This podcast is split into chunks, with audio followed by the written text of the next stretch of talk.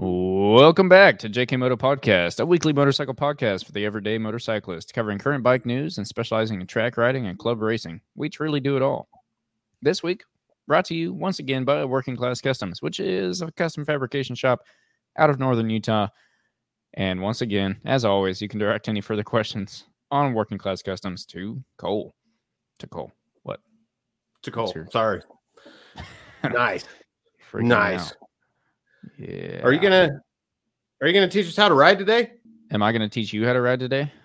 What do you? What do you? What, what do you mean? You you gonna give me a tidbit take into next week so I can contemplate, learn, improve the game, if you will. Yeah, actually, I do have a, another weekly riding tip, and this week's weekly riding tip is brought to you once again by Bittinger Motorsports, which is a motorcycle coaching school down in Houston, Texas. Go check them out. Link is down in the description. Josh Bittinger sent over kind of more of a, a tech tip, I would say today, but def- definitely a healthy tip that I think is something we might take for granted.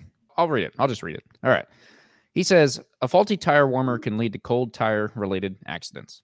Always leave one glove one glove off and check your tires with your bare hand beneath your warmers before going out. A green light on your warmer doesn't guarantee that the tire is actually warm. Which, when I read that earlier, I was like, that, that's true. The electricity could be to the warmer, and the warmer element's not working, and and I mean, there's a lot of different things could definitely go wrong. And if you go out on cold tires that you think are warm, you definitely have some big issues. So, once again, that tip brought to you by Bittinger Motorsports. Go check them out. Links down in the description. If you're in the central area, go ride with uh, Josh or Ride Smart or any of the guys down there in southern Texas. Perfect. I like that one. I've seen more than one time somebody try to go out and realize that their tires were not warm for one reason or another. Right. Yeah. Not always. Yeah, I know I'm- failure- Not always just a failure, but maybe they forgot to plug it in. Even Yeah. Yeah, true. I mean, the, the first step would be looking for the green light. Uh, if you don't have a light on or something indicating that your tire warmer is working, then you might not even need the glove check. But it is always, I mean, it's just one of those things to kind of add to your quick list of things. You always make sure your helmet's strapped up, make sure your jacket's zipped up, make sure your tires are actually warm, right? Like easy things that you can do to prevent a major mishap right off the bat. So definitely a great tip. Anyway, what are we uh what are we getting into tonight, Cole? Well, tonight we have a, a new guest on the show. We'll be joined by Lauren Prince, a longtime motorcycle rider, currently competing in the build train race. And we thought it'd be a good idea to pick her brain and see what it's like. This is her second season, so she's got one season under her belt, so she should know what to expect this year around. Heck yeah.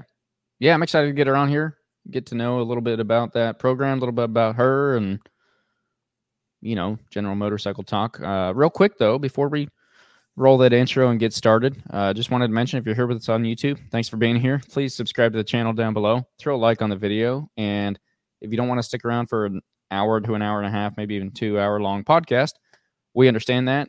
Go hop over to Spotify, Apple Podcasts, whatever your favorite platform is. Find us there, JK Moto Podcast. We are, you can Google it. We're everywhere.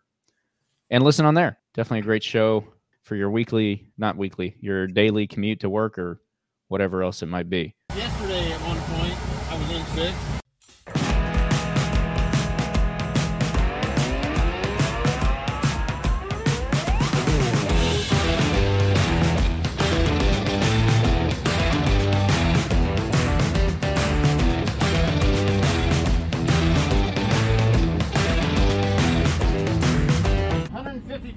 hour. Did you watch World Superbike?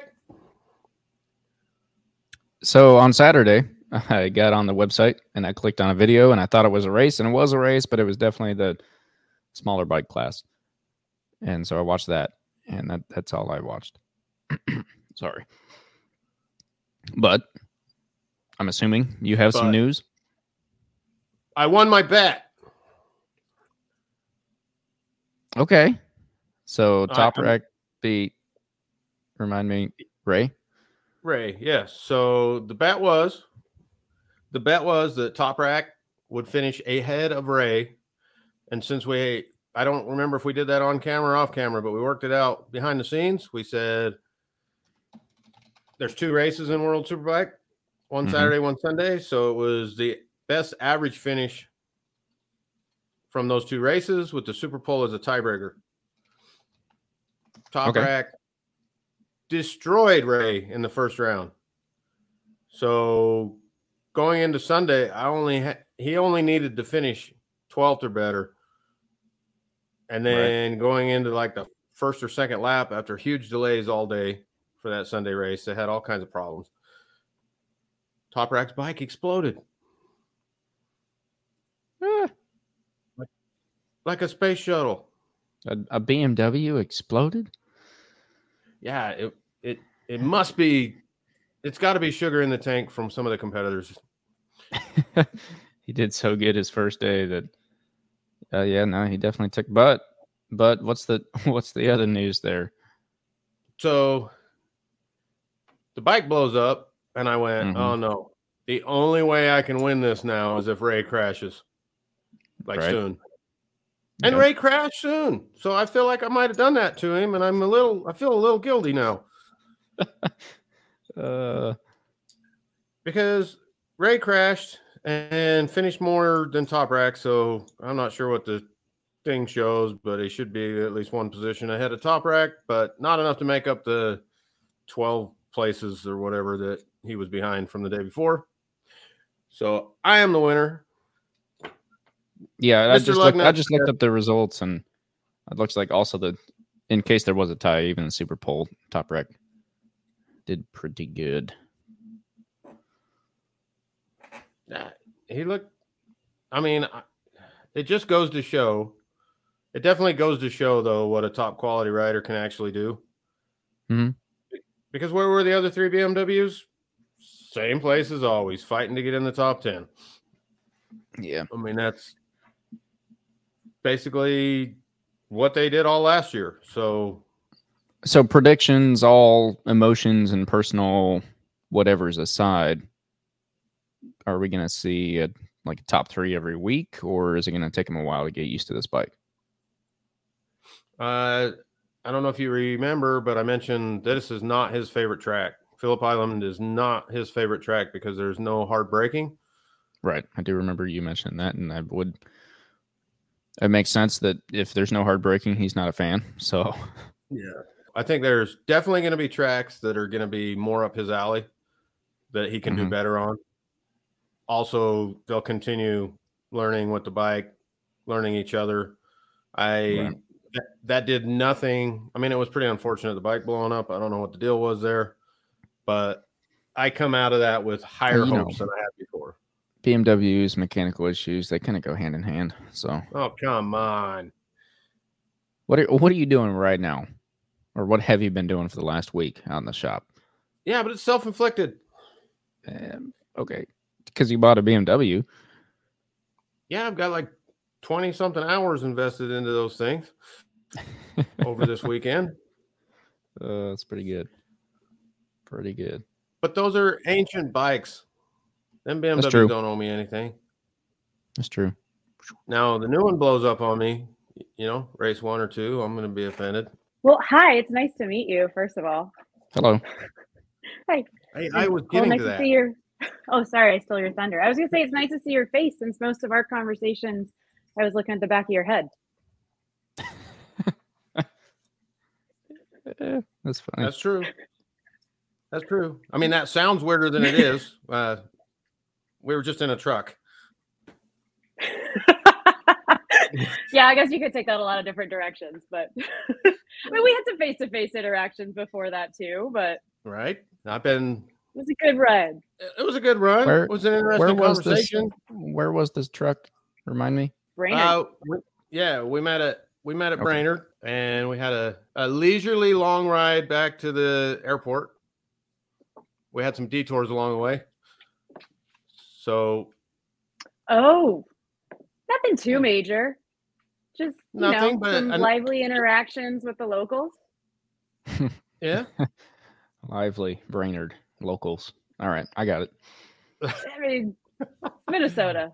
Yeah. They got to have something going for, it, Yeah. right? Besides just the houseboat mosquitoes and whatever the other stereotypes Yeah, are. m- Lake Maple Wood syrup, hockey, all the you know southern Canada. And Arnie Yeah. Palmer's. Well, hey, since I don't know you actually, um, and we're we're kind of starting all weird here today. Do you mind introducing yourself real quick? Give us a quick uh, kind of background and who you are and what you do and whatnot. Sure. I mean, I guess it'd be fun to stir the pot and just be like, well, what the heck do you know? Because you got pitched on me and said yes. So you got some brief bio. Something. What did Cole say about me? Is what she's saying. yeah. Yeah. I mean, I could get into those details, but I don't know if we need to share those details tonight. You're a man who's That- easily swayed or with bad judgment, one of the two, then. Which, hey, my kind of people. I do I do ride motorcycles after all. So Yeah, we're all guilty of excellent judgment, obviously. Um, yeah, my name's Lauren Prince. I'm on here because I ride with Build Train Race, which is a product of Royal Enfield. So I did one season of Moto America with them last year, and then I race here locally in Southern California with CVMA and CRA. Um, but in the bigger picture, uh, I don't know how much backstory you're looking for, but I'm originally from Tennessee. Uh, lived out in Oregon for a number of years, bounced around, um, lived in Wisconsin, Colorado, Thailand, parts of Africa, like really all over before landing in Long Beach, California. And um, I think probably other people you've chatted with, or maybe yourselves, like I'm really new to motorcycles in general. I've been riding almost exactly three years. So the fact that I got to be in the Moto America paddock is really astounding and just, you know, have dived right in and been on this insane learning curve and love this community and the people that are in it and it's just a special thing to be a part of. So All right, Yeah. perfect. Let's let's pick let's pick some of that apart. yeah. here we go. Why are you living in so many places? Are you crazy? Specifically, Thailand, Africa. like the, the Um, Tennessee Oregon thing was like, okay, yeah, the U.S. I got it, and then like, Curveball, sure, what- yeah. Um, yeah, this is where my bio is never that straightforward. So I'm in Long Beach because I got a job here during COVID. Uh, I'm a veterinarian, and this is my second career. So my first career was more like politics and political organizing, um, as well as some international development. So uh, I worked in Madagascar for a time with WWF, not the Wrestling Federation, but the like World Wildlife Protection Fund. Then Thailand specifically was like I had to get out of politics. I was getting miserable. I didn't want campaign manager or lobbyist after my name. Uh, I just didn't want that trajectory and got an invitation to speak at a conference in Borneo on a one way ticket and said, yeah. Well, actually, they, they offered me a round trip ticket. it wasn't like I was going to kidnap to Borneo, but um, I was I gonna was wrapping up a couple of couple of campaigns and like pretty well networked in the Portland and Northwest area. I just wasn't finding things that I wanted to do, and that opportunity came along, and I I figured it was a good way as any to kind of convert it into seeing more of the world and figuring out some stuff. And also, I did have a desire to ride on two wheels. So while I've only been riding motorcycles for three years, I did start riding there on a manual scooter. And so that's where I kind of learned some of how to ride. And that was my main transportation. And I remember like going around on some of the country roads. Um, so I was like volunteering and working on different projects while I was over there. I'd always like lean over and go meow as I'm like grabbing the throttle. So it's definitely Does- a portend of things to come. so does a lot of the scooter theory translate over to I mean, I think in that case it did because I was on a manual. Like I still had to figure out how to shift and use a clutch and all of those things. Mhm. Um, I think what translated over was if you learn on a smaller bike, you make a lot of those mistakes where there's less consequences. So I just remember like coming up to stop signs or like, you know, you're in a pack of riders when you're on the streets in Thailand. I was mostly in northern Thailand, so it wasn't as crazy as Bangkok, but still like you're moving around with a ton of riders going in all kinds of different chaotic directions. And so just figuring out how do I manage myself and how do I operate this machinery? And like, you know, sometimes like I wasn't good on the throttle and I jump forward and then I've hit the brakes and then nearly tip over. And like these things that you kind of do as you're learning where you're like, oops, that didn't go so well. Like, Mhm. let's try to not do that again. But I did it on, you know, a little scooter that I don't even know. I mean, it couldn't have been like more than 20 horsepower, probably. I don't think it got above 55 miles an hour going downhill with with the breeze behind me, a tailwind. Um, but yeah, that principle of start on smaller things and develop your skills and build up to managing power, I think definitely applied. Okay. Was that your first experience on two wheels then? Over there, just kind of. More or less, yeah. Um, I had an uncle who had a bike growing up, and I I totally like esteemed and revered him. And he'd like lived on his bike, traveled cross country as a 15 year old. I don't know how the heck he got a Triumph in like the 50s and 60s in Alabama, but he and his buddy just one point put their bags on the back of it and like skipped out of high school. And then after they graduated, they went out to Washington and lived in a shanty lean to for a couple of years. And Heck all that was on their motorcycle. So like the motorcycling thing wasn't foreign to me.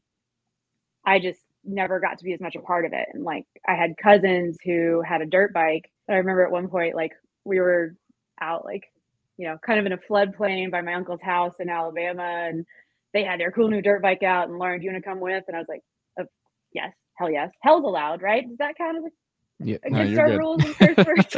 okay You're good. um I was like, hell yes, but I had no idea what a clutch was. So now, like as I look back on it, I know what I did, but I totally just whiskey throttled it off the gate because I didn't know how to like slowly start it. So I think they got it going and then like they released the clutch and then suddenly it popped and like I was taken off and I think I was grabbing the clutch thinking that it was the brake and nothing was happening. And then suddenly there was like a five foot drop off. So my first time on a bike, I crashed it. I have a scar All right. just to prove it. I, I usually say, well, never mind. I'm not going to go there. The uh No, I want to hear. Do share. no, that, that's a that's a whole.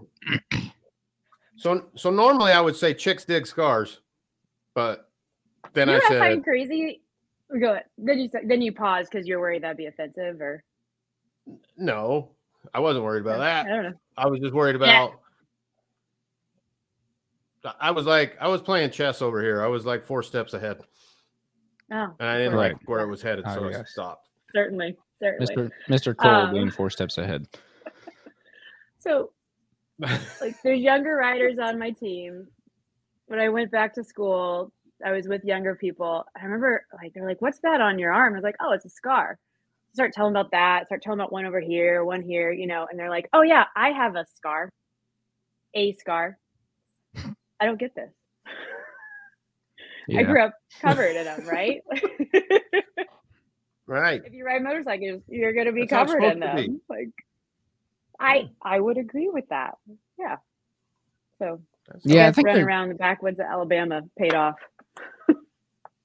What what was that quote from? This is a forever ago podcast, but something about you're camping, you're crashing.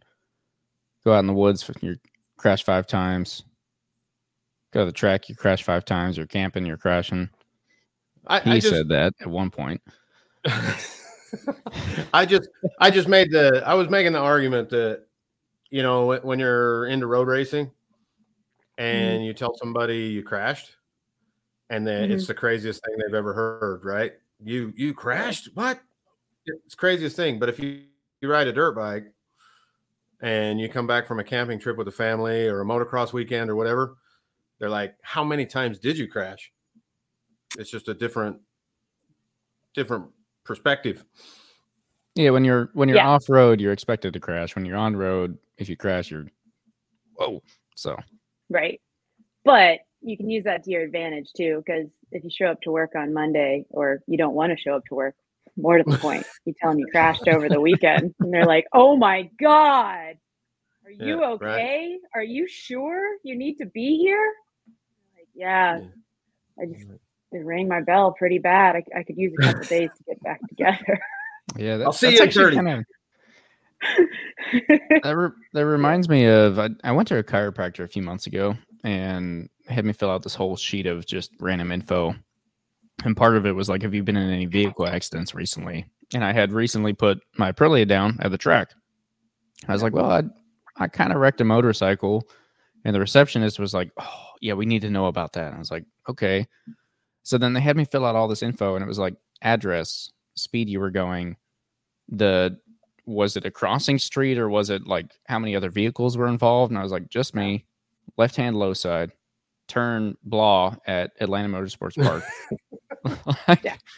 The You're actual like, I just, you're like, I biffed a turn. It's really not a big deal. yeah, it, it was the receptionist was like freaking out. The doctor came out and he's like, So you crashed at a racetrack? I was like, Yeah. And he's like, Anything like, did you flip over? I'm like, No, I literally just slid it out. And he's like, Okay, I don't care. I was like, All right, sweet. Because I was trying to figure out what address I put for uh, you know, legal reasons of put motorcycle down at racetrack. And anyway. So if you go to a chiropractor and it's a it's a racetrack accident, I don't know if you need to bring that up. That's my point. Save the hassle. Yeah. Yeah. Well, it's funny because like when I started racing, I think this is true for a lot of people. Like maybe you've been riding for a while and you've spent a lot of time at track days, but the idea of going into racing, like you know everything's stepped up, right? And so you see that as soon as you start riding. You have riders that are closer to you. You suddenly get this rapid education on what passing actually looks and feels like and what's kind of actually acceptable and safe versus what's really sketchy, right? Mhm. And then also like um, one of the things that blew my mind too is like seeing these bikes just pulled apart. And Lugnut is a great example of this where like 30 minutes before a race, it doesn't look like there's a bike sitting there on the stand and then suddenly he's out there winning. Um and so like you you cognitively know that crashing is going to be a part of the race experience but i think every rider has to kind of navigate that like that was something that i definitely had to like find my way through as i transitioned into racing because you just don't know what that's going to look like right like because on a Right. track day like you're done and everybody kind of gathers around you and it's this catastrophe Mhm. um, but then on race weekends, you're kind of like, oh, then you got up and you put the bike back together. It was no big deal or whatever. Hopefully, hopefully, right? right. Hopefully. So what? I mean, is is there a story behind that? Your your first wreck racing, if you will. Sure. Yeah. Um, I mean, I, I was definitely anxious about what that would be like, um, particularly like having the career that I do. I mean, not not to say that you know other people don't have like important careers, but you know, I just finished this expensive education to pursue a career that was super meaningful to me, and I work for myself, so there's not as much of a safety net and really wondering like okay when i encounter a crash is that something that's going to you know physically you know really endanger my security and safety and you know like have to go move back home or whatever? Right. um am i going to lose my career? You know if i have some sort of brain trauma like is that going to impact my career? Am i going to lose months of work? Like it was it was scary as well as i felt like you know i found this thing that i really loved or, or rather i think i always knew that like i loved motorcycles. I'd always been enamored with them. I'd always wanted to ride. Um and so i worry that like is crashing gonna be something that freaks me out so much that then i don't want to pursue this anymore? And that you know what does that look like to me too? Right. because you guys know like like it's an amazing community it's an amazing sport and like all of these implications and all the ways that motorcycles extend so far beyond just like one person is, is massive. It's it's it can be so fulfilling. So you know all of those things definitely like went through my head a ton. And um my first crash wasn't crazy but i think everybody's first real crash gonna freak you out. Um Yeah. i i ended up uh crashing at crash corner at chuckwalla What which is a what a spot. yeah right? Like really interesting to do a survey and find out how many people have have crashed there like what percentage of our racers have gone down there. Um you know, and it, it was a rookie mistake where I leaned off too far and gave it gas too soon in off camber section, and the bike ended up spinning up, and like I was facing the wrong side of the track, and suddenly had a sky dirt, sky dirt, sky dirt situation, and thought I'd like broken a rib, and you know I'd worn through part of my glove, which was kind of I do a lot of surgery, so that was scary. Mhm. Um, but then like before I even got back to my pit, my buddies were already putting my bike back together and like I was racing within an hour. Um, so kudos to them and the community for putting me back together. But you know, unfortunately what happened after that is I was like, okay, I just got my bell rung. I need to get my head right again. I went to a track weekend the next weekend thinking like I'm gonna put in a ton of seat time and I crashed again. and that time um I high sided in the bowl Okay. so ended up on top of the bowl, which I was really happy to learn that there's actually a top there. It doesn't just drop off. It's not a it's not a sand dune. Yeah. Knock on wood, I've never feels been like up that, there. Though, yeah. Yeah, it kind of feels like it when you go through a bowl a lot of the time if it's really banked. Like there's not like like that's the edge of the world uh, across the top of the bowl, you know? Yeah. Um, but yeah, I just I got I got launched and high sided and uh kind of landed on my head and I, I got a concussion and I was face blind for a while and had deja vu for like a week and so like all of that definitely like created kind of a reckoning with, doing all this, pursuing it. But it But here I didn't. am. So It didn't stop you, obviously. So clearly, yeah, clearly per your earlier comment, we're all a little crazy and have screws loose, but, but That you do learn be- that that's part of it. you know, it could be the the concussion just wiped away the you know clean slate from here on out. We're good, and That works for me. How long do you think it took you to get that out of your head when you got back on track? Um, I mean, like a month and a half maybe i um i was able to get out to Chuckwalla i rode like five days in a row because we had a double r fest with nate kern and then femwalla and then a socal weekend so i had a long stretch of riding and i think that kind of let me get my feet back under me but it was i mean i'd be lying if i'd say it was really hard to race because i had a race after the crashes before i had that weekend to kind of get back okay, Yeah, it's just it's just all we, we've had conversations on here before. I get called selfish sometimes for for racing because you do take a lot of risks.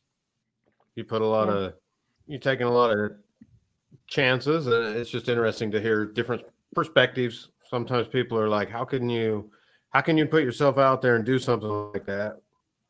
And I always say, "Well, how can you walk across the street? How can you leave your home? For that matter, your your house might start on fire. So, yeah, I mean, Yeah, I, I think there's definitely things you can do in this world safe. to uh, nothing's safe. If it's your time, Yeah, your time. I mean, think. it's all it's all relative risk right and i think that that's something that hopefully the more you ride the more you develop judgment around that as well as you develop skill to mitigate those things. And you know whether you're a street rider or a canyon rider or you're out on the track like that's a pretty fundamental aspect of maintaining the ability to ride and do what you love but also developing the ability to like receive that question and kind of have a thoughtful, self-aware response too, right? Like I, I guess I could correlate it in a way like I used to work in the beer industry and so we'd have all these meetings where we're we're drinking beer and then you go from one brewery to another bre- it was horrible, right? Like just drinking back to back IPAs every day. Um, but you have these questions where you're like, alcoholic? I mean, like I do drink like, you know, all these 10% beers on a daily basis, but I do it for work. So, and you know people in the business too, where you're like, okay, like a little worried about Johnny over there or whatever. And you're like, but I'm not, I'm not like Johnny, right? Like, yeah. It's only at work, not not at home, right? So, right. Uh, yeah. well, you know, my my other argument has always been that whether it's racing or or just track days or whatever it might be related to a racetrack, there are regulations on the racetrack. Like if you show up and you don't have a helmet, whether or not it's a helmet state, you ain't riding. If you don't have full gear, you're not riding. Everyone's going the same direction. Everyone's got the same ish goal. We're all going relatively the same speed with a designated set of rules. There's no cars. There's no hopefully no deer and animals or whatever unless you're in Australia and a bird comes in. Anyway, anyway, um, yeah. but but in my opinion, in general, like you know, people ask how, how could you do that? That seems so unsafe. Like, how can you wreck and come back? I'm like, well, if I wreck on a racetrack, the chances are that it was because I did something wrong, and there's no other vehicles involved. And so generally, your gear's there for a reason. The way you wreck is going to be a little bit safer. They've got runoffs, they've got all these different things, and then, you know, air fence, whatever it might be. So you're going to get up, you're going to get your bike pack together, and you're going to go ride again on the street or wherever else you might ride. Uh, I can't speak for Thailand, so you know who knows out there, but wherever else, you, you know, there's so many other factors that go into it. So that's kind of been my my take on that throughout the years. Yeah, I mean that's absolutely true, right? But like we're we're track and race junkies. At least I assume I don't know a ton of your story, but um, of course we're also going to justify that for ourselves too. but but there's obviously truth to it. I mean, like so like I, I corner work at SoCal Track Days with an organization called Big Heads, and it's primarily racers and other riders who are in the corners. And so we're tasked with watching everybody and trying to maintain a safe environment. And I think from a rider's perspective, that often feels very black and white, right? Like it doesn't seem like something that would be ambiguous. If there's stuff on the track, that's dangerous. If you have somebody who's riding crazy wonky lines and clearly doesn't know what they're doing and they throw themselves into an A group, like that's objectively very dangerous. But you know, sitting in the corner stand sometimes it's right. not as easy to to to pull those things apart. And you know, my mentality is like let's be as proactive as possible to try to prevent something, but figuring out, you know, you don't want to stand in the way of someone else like learning and enjoying their time too. And it, it's hard to sometimes find that line. Right. So you're saying you you don't fall asleep while you're working a corner corner working? Uh, not as of yet. Is that something that happens a lot with corner workers? That y'all I don't know. I I do, can't maybe? say. Naming names? We're not naming names. No, no names. No names. We're not. We're not going to do names. But have you ever walked out to the edge of the track with a red flag in your hand and tried taking pictures of the bikes driving by? Not not like uh, waving it, but you like have it behind your back, like you've got it ready, and your phone's here. You know, so you're kind of doing one of those like chicken wing, holding a flag while you're obviously taking a video of your buddy. Signature move, maybe. No, I mean this is just a theoretical question. Oh, okay. yeah. Someone that. Um, no. It's not theoretical. We've seen this happen. yeah. Yeah. yeah. So let's Go dig into that a little bit. Uh, following on Instagram, you are at a track a lot. How often are you doing the corner working? Um, You've been at all the CRAs or the SoCal track days. I've seen you've quick, been at yeah. a couple of them at least. Quick plug for anyone that doesn't know what corner working is. You're at a racetrack doing a flagging situation at a corner as opposed to the other type of corner working that may or may not be out there in the world. There's also a, a t-shirt that'll be linked. I'll, I'll have a t-shirt linked up. We have a, a corner worker t-shirt. I just wanted to make that t-shirt? special. Yeah, have you seen it? You need one of them. Fantastic. You could kind of, you know, blend both of those definitions you just shared by modeling yeah. t-shirt. Yeah. yeah. Yeah. Right. My rolling so, blackout's over. Sorry if things go crazy. Oh, fantastic. Yeah. At, at any track, it's a controlled environment, per your point, and there's stands at sort of key corners. And like Chuckwalla goes both clockwise and counterclockwise. So depending on the direction, certain stands will be manned more than others. Typically, those, you know, as I understand as I've seen it, are staffed by people that live in the area that may or may not be race enthusiasts or participants themselves. And so there can be also to your point, like a big spectrum of quality. That's a good when it way comes to, put to it. corner working.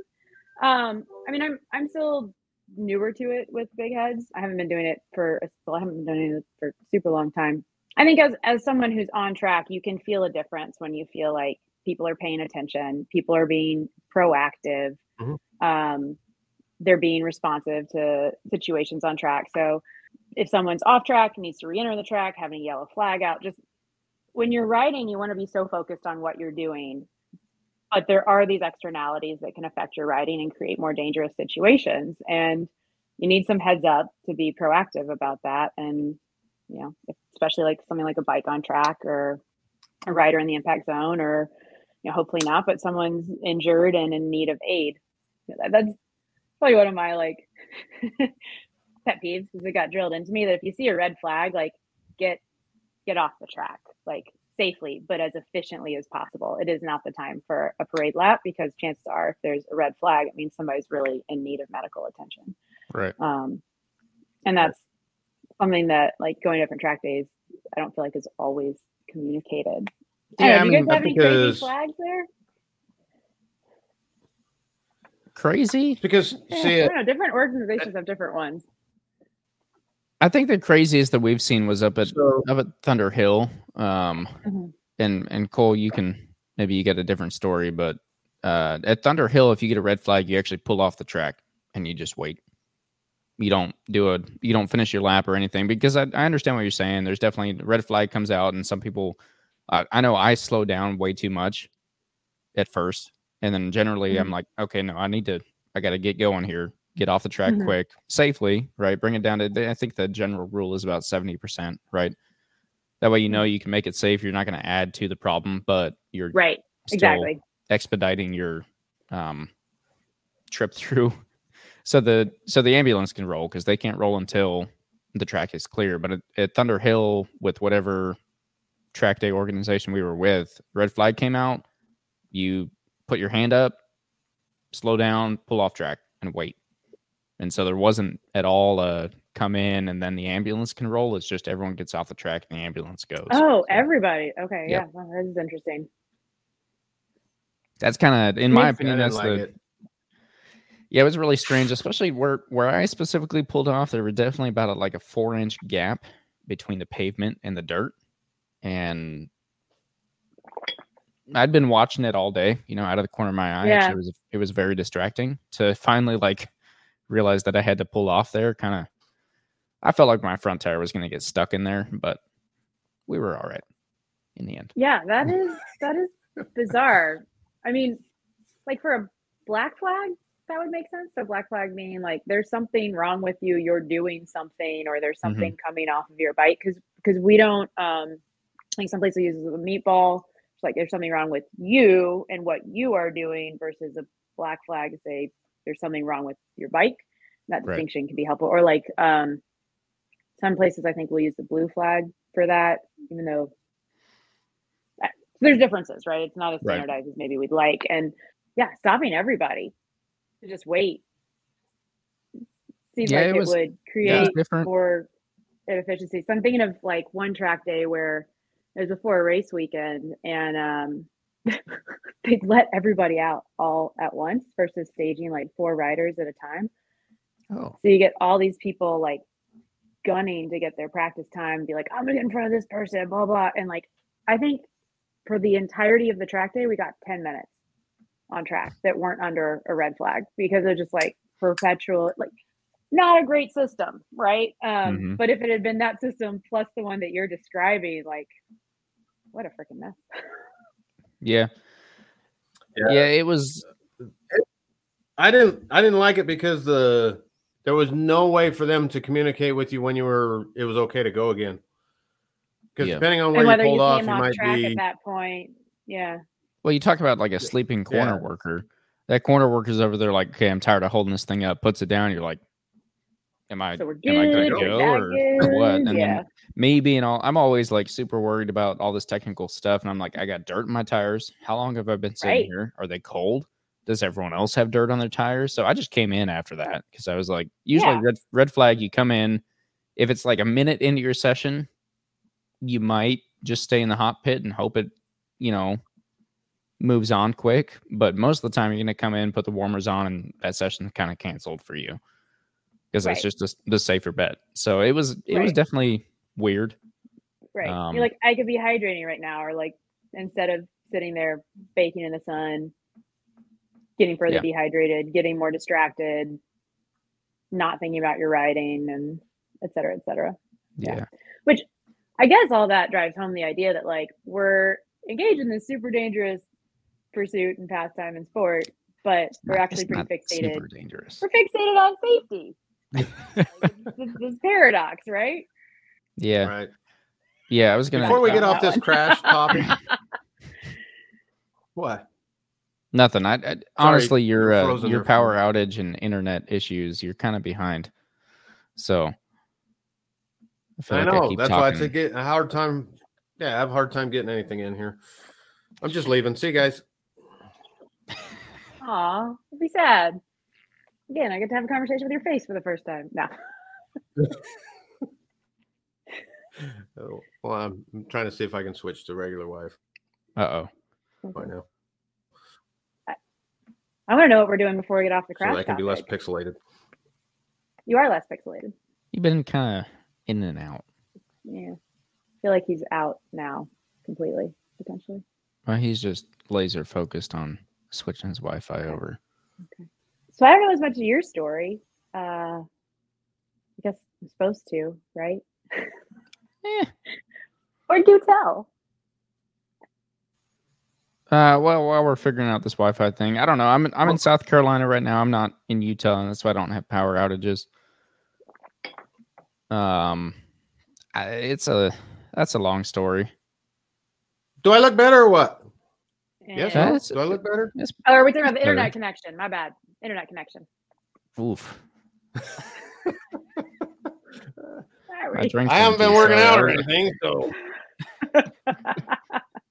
How's the Big- shoulder, buddy? it's coming along. I did a push up yesterday. It was amazing. One. Uh, yeah, just one. Just see if it would Hey, still that- do one. That's good. One clap.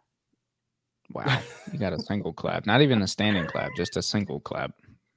Hey, That's that's, a pretty little good. rough. So, hey, do you watch? Do you watch Supercross? I know this little turkey Easton doesn't. Oh my goodness. I did watch. Yeah, I do. So yeah, why? What you got? Because Did you see I'm the- happy for you Tomac Aaron as an old person, Fortner crash? like represent. Yeah, Sorry, I think I'm still behind, huh? yeah. They Sorry, last you root night. for Tomac. I root for Tomac. The crash that was last night. Aaron Fortner, yes. Yes. Yes. So leading. We should give people context, right? Like Fortner was leading. He was running away with it, having a great race in a very technical setting in Arlington. And with like a five second lead, he biffed it on the whoops, lost his handlebar, and then he That's got a professional flipped. term. Yeah, and landed like it looked like like on his back and neck on the concrete, like at high velocity. Uh, why are they called? I- Because you go, whoops! I, Big trip. I'm not super crasher. Because you go, woo! You think that's why? don't You don't think it's because they, like, someone was at one point riding down a road and there were a bunch of bumps and he crashed and he's like, "Whoops!" Maybe there's multiple means. Let's get existential that's- here. I don't. I don't. Anyway, sorry. Like, whoop whoop whoop whoop. Ah, Why don't you Google it, Easton? All right, I will actually do that right now. Why are Answers. Whoops a burning question. So you brought Oh. up this crash. whoops? I screamed like a girl. It was it was scary. And then when they showed the other angle, it looked even worse. Mm-hmm. Yeah, The last when- lap. When he went off, I was like, ah! I, it was. I was scared. I was so scared for him. And then, like you said, when they showed the other angle, it was even worse. Yeah, and yeah, with his spine kind of crunching and bending in ways it shouldn't. I so um did you did you look into it at all today or hear anything further about that? Mm-hmm. Fractured back. Apparently, yeah, he I think L two, L three, and a scapula were fractured. Um, but apparently he lost a contact at some point during the race. So he was riding with And one contact. Like eyeball. So, like, if you had glasses and the glass just fell out of one of them. Correct. Yeah. I mean, Google that so that I'm not just spewing things, but I can't Google everything here. You're doing great. Google gonna it. take ev- everything. Everything you say is hundred percent correct. We'll Google ourselves, and I appreciate the faith you're placing in me. um, but yeah, he was running away with that race theoretically without much depth perception, which is really impressive. But Hmm. yes, his crash was crazy. But I like when you watch Supercross as like a road racer, are you half the time like this is nuts? Like the pileup that happened in Detroit for the 250 crashes, like their the start of their race. There were all these memes going around that were like, if you put this in black and white, it looks like the invasion of Normandy or something, which just looks like a, a World War II catastrophe. Um, but they didn't red flag it. They, they keep going. You're like, how how is this acceptable? I don't know. The analytical So- side of me thinks. Yeah, question, go r- r- real quick question on that. Did you watch Supercross before you started racing? Uh, no.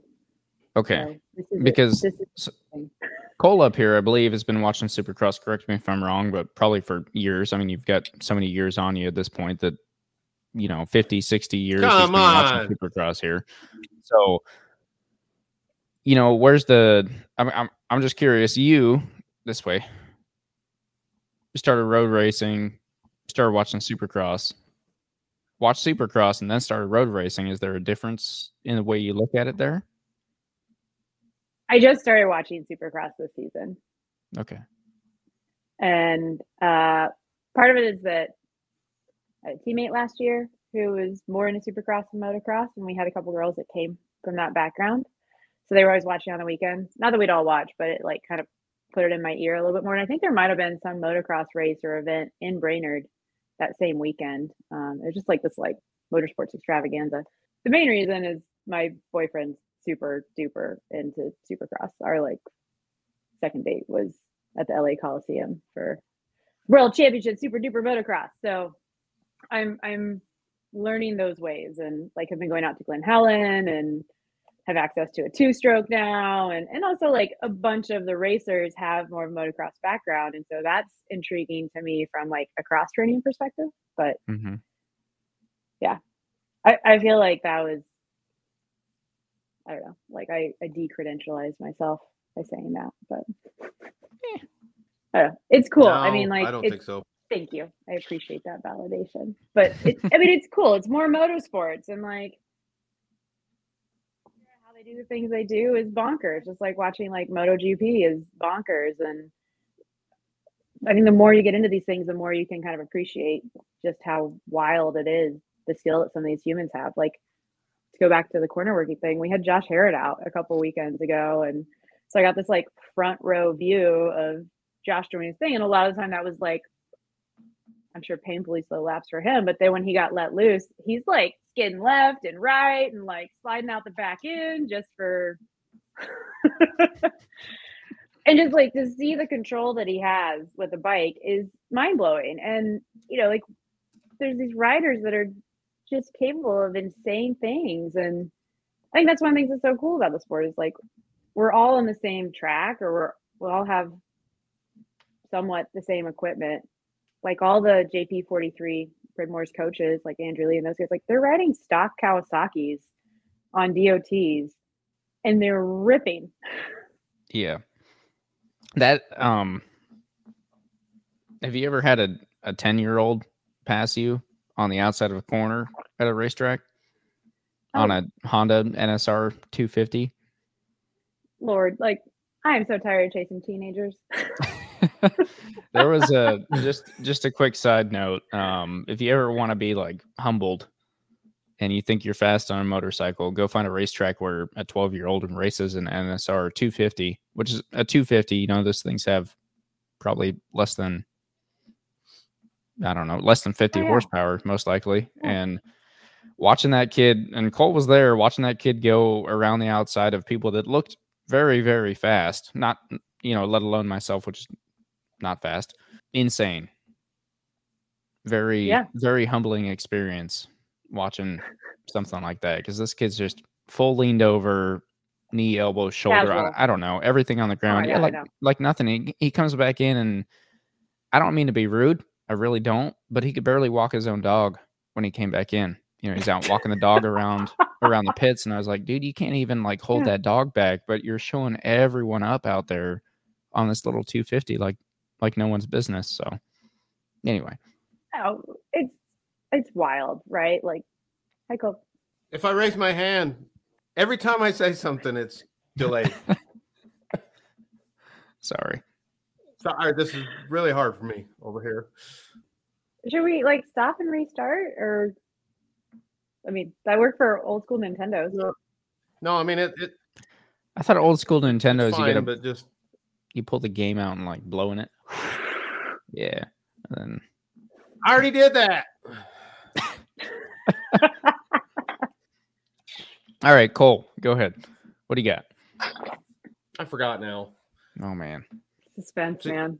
See, I have to say, I have to say something, and then I have to wait for you guys to react to it. You have our undivided attention, sir. We are listening. Oh, well, I forgot. So just go ahead, edit that out. I'm, I, I forgot. I'm just- So anticlimactic. yes, there's no shortage of humility options for opportunities for humility. I think is where we were. Yeah. Humility. ripping around on 250. Yeah, I don't remember exactly where I was going with that, but anyway, if you, if you own, let me put it this way: if you own a Ducati, and you're not not to hit on just Ducati guys, but they tend to be the the majority, I guess. I don't know of these people. Uh, I'm I'm digging a hole. Anyway, if you think you're fast and you haven't tried it yet, go to a track day, and you should be humbled very quickly. That's that's all I was getting at, really. Yes. And I think that's a good thing, right? Mhm. I feel like riding with people who really know what they're doing ups your level because you're like, I didn't even think this was possible. Like, talking with somebody recently and we are saying, like, everybody out there inside their helmet thinks that they are breaking the laws of physics. And they might be doing like a three minute lap time. But for you in that particular moment, like you feel like you are breaking the laws of physics until you've had a ton of seat time, I think. And there's there's nothing wrong with that. That's part of the fun and the thrill and the learning, right? But like um it I remember I was I was out last season. I felt like I was doing pretty good because I was in like a I had to be in a track day group where I was in like the racer two group, which was slower, and I was on my 400 and I was passing people. So I, I felt like, okay, I'm running pretty well, right? And I'm like cracking that two minute mark, which is respectable Right. um, on a 400 at, at Chuckwalla. And then suddenly, like, four bikes just come whizzing by me, like I'm just totally standing still. And then I realized one of them's Toni Elias, and I'm like, oh, well, that makes sense, you know? but like even something like your track entry, like to start a race, and like you have these young gunners, and there's all these like, you know, last year riding 400s, like junior cup riders who are just out there charging, like right out of the gate, and you think like, hot, hot dang, like See already, we haven't even started the race. Uh, but you realize like, no, that's what it is. Like, okay, doing that consistently is like, I don't know, they're getting in the vibe, or like that's where they're comfortable riding, and like, oh, okay, like this is how you get to that next level. Like, I want to see what I can do to emulate that to to make it possible. I mean, I think like you see those riders, or for me, like I did a two up with Pridmore, my third ever track day. And I thought that I was in a video game because on the back of his bike, like that was the only thing my brain knew to compare it to. We're we're going through the bowl and there's the candy striping, and I just see it like clicking by in my peripheral. And I had the urge, this sounds horrible, but I had the urge to like put my hand out like you do when you're in a, a boat, like a speedboat, and you want to like touch the water and skim it. Like I I nearly started that movement. I was like, nope, this is real life. That's real asphalt. That will hurt. Like, get your head together. Like, this is crazy. And that's when I was like, this is crazy. What people can do with motorcycles casually, in his case, Mhm. like it's it's wild, Right. you know. And I don't know. For me, I think that's that's so much of like the addiction and the drive is to be like, he's a human. I'm a human. I want to know how that human does that because that was really cool. Right. And then unfortunately, sometimes you crash on the way there a few times. But what what what sense do you guys make out of this whole pursuit? Like Cole, you're told like you're taking too much unnecessary risk and you take some heat for that. You only have one life to live. Everybody's got their time, but like, I'm curious about the why for all this. So why for me is I'm a I'm a huge bucket list guy, honestly. I have been a huge bucket list guy my whole life. Um, I'm getting I'm getting to be quite an old man at this point, and my bucket emptied out a lot sooner than anticipated. like I I'd done everything. I'd done everything I wanted to do. So now what? You you have to learn to start putting things in the bucket. To I never anticipated I was going to have to put anything else in the bucket. But this is one of the items I put in the bucket and I'm currently in a race with myself from an age standpoint to achieve the goals that I want to achieve that I believe are achievable before I Mhm. age out of this thing. That's a good way Easton- putting. That's really He's impressive. Like if you feel like you've you've hit the bucket list, like to the point that you're like, well, now what? Like, it makes me curious what else is on the bucket list and how this became the next sets of uh, notches in your belt. I guess. Is it still my turn? Yep. Still your turn. We're waiting. We're being ve- very polite. I, I know you are. I'm sorry, guys. I'm sorry.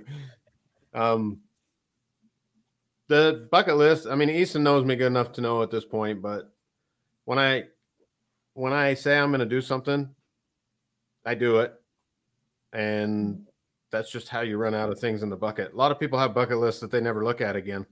Mine, when if something makes it into the bucket list, then I make a plan to achieve that, and it's like a job like get the bucket Mhm. empty and like i said in the last 10 years let's say in the last 10 years i've just really realized i have to keep adding things to it or i'll start watching soap operas and sitting on a couch Eating microwave dinners. I mean, I you I can strike me as the telenovela type, but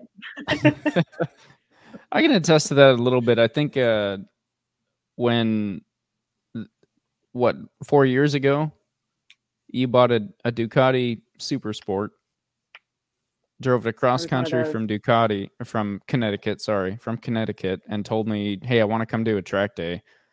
And the the hardest part about knowing this guy is that he comes and does one track day, and he's like, "Yeah, it was pretty fun." And then a week later, he's got an S one thousand and a trailer, and he's down at another racetrack, and and he's doing it right. So when it, when Cole throws something in the bucket, that that bucket's gonna get emptied. And I, I mean, I would argue that anyone could do that if they want to. He wants to. That's what he's gonna do. So Mm. that would that would be my uh my take on it. But anyway, I, li- I like the psychosocial stuff. Nicole was in the car long enough with me to figure that out. But like, I think the why is really cool. And like, one part of that is like that, like, I hear you say that, and that inspires me. Like, that makes me want to push that much more to try. And like, I think that's one of the things that's so cool and attractive about the sport and the community is it's not everywhere in your life that you really like kind of in the struggle with other people and like seeing people really push to get better and strive to improve themselves or work towards a goal or work their way through certain problems or you know sometimes it's like fighting different demons to get there. You know talking about like having a crash and what's it take to kind of get back on the horse. Like that can be a very different process for different people and depending on the crashes and whatever else but you know it's to me like I think that aspect of it is really cool. And the fact that, like, particularly what I've seen, like, at CVMA and in our community, I think that you guys also have a really good, tight knit community in Utah. Like, people really want to help each other out Mhm. in that process. And, and like, that opportunity to be a part of a community is, is hard to come by, like, currently in the world. Um, yeah and to get to pursue Especially things world. that yeah, like to get to pursue things and have tangible goals and markers to strive towards and see the effort people are putting in and, and, and see the ways that like they're you're all kind of struggling together like and know that people have your back is really tremendous. I, I agree with that. I will say um i think that's kind of i wouldn't maybe not half but a, a big part of the reason why we we've done this podcast honestly you know to to meet different people and and bring people together all across the country, all across the world, even because the the motorcycle community, which is if you think about it from from a club racer or or even a track day goer standpoint, the motorcycle community, sorry, let me get my hands here, is huge. But in the world, the motorcycle community is very small. So when you take those percentages and you break them down, the amount of club racers you have in the world is to most people inexistent right? And and MotoGP is so far off, and World Superbike is so far off. Those are all professionals; they're all getting paid. But there is a group of people in the world that race motorcycles and spend their own money to do it. And that group of people, you know, we all have that one thing in common. So I will say, Mm-hmm. for me anyway, that's been something like that's so awesome about doing this, getting to meet different people and we've all got the one thing in common, but hearing everyone's different stories and you know, you've only been riding three years. I've been riding for I don't know, five or six. Cole's been riding for again 70 or 80. Um what you know, whatever it might be. but we've all got the one thing in common. I can't even fight back. Yeah, sorry. Internet, slow technology. What what's your fight? Well, now that I have the platform, so you mentioned that you've only been doing this for three or four years, or four years, I think you said. This is i'm trying to work with you here buddy I know, I know. So there's a common thing that everybody always talks about in our sport. Everybody is always saying that the average lifespan for a rider is that, like three years. They come in and they're out. Um, Mhm. Quite often, we're talking to people, especially on this podcast, that uh, it, it's common for people to say, "Yeah, I've been doing this for three years, four years, two years," and it's always like like on one side that's amazing like you got this good in you know this small handful of years but Yeah. on the back of my mind i always think yeah but they might be gone next year that's the natural progression for a lot of people Yeah. No, I, I'm I'm glad you brought that up because that's that was kind of on my mind as as we were having this conversation too. And like, you know, you're talking about your bucket list and you know, I think everybody kind of has their set of goals that they may or may not share about what they want to do on a bike. And you know, it's it's a privilege to get to even pursue that. But that that I just recently heard the two or three year thing myself and it makes you wonder like you know I feel like it's easy to understand the reasons why people might leave, like they have a bad crash or family pressure or career pressure, or just like financially like really challenging, especially if you come in on bigger bikes. It's mentally, it's mentally really hard to keep up with, you know? So I get that, but I mean, I, I don't know. I guess we're just kind of shooting off the cuff. I don't know if you had a question there or just a posit, but I think I think that that statistic's interesting for sure, and I think it's also hard for people to walk away. That's the other side of it. Is you see people that still come back and they volunteer with organizations, or they're the ones that are staffing races, and maybe they're not racing as intensively, but it, it seems like just a community that's so hard to walk away from. yeah agreed that family atmosphere you're talking about people start to get that family atmosphere going they don't want to walk away from the family and Mhm. While I have the floor, I was going to say back to the bucket list thing. For me, there wasn't there wasn't there wasn't a question at the end of that about the the Mhm. time frame of people being in the sport. But for me, going back to that bucket list thing, and I talked earlier about adding things to the bucket. Well, when you go into this, the goal was whatever. And once you achieve that goal, then you have to decide do you want to go further, put that in the bucket and continue on, or or quit.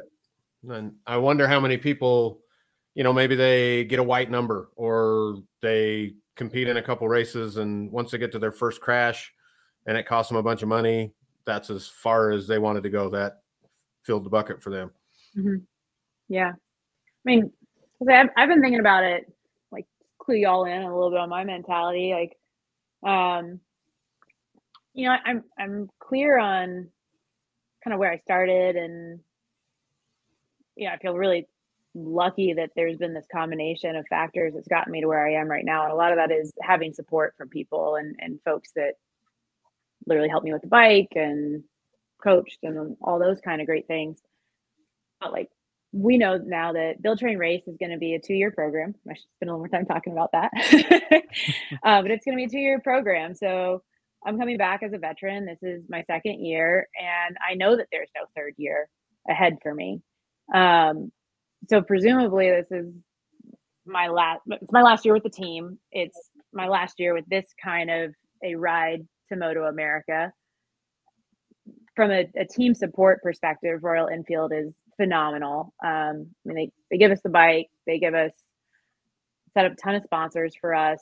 Um, they pay for our travel, they transport the bike, they basically cover all of our consumables and costs when we're there at the track. Like that is a phenomenal level of support and something that so many professional racers dream of. I mean, it's basically it's a factory ride, like incredible.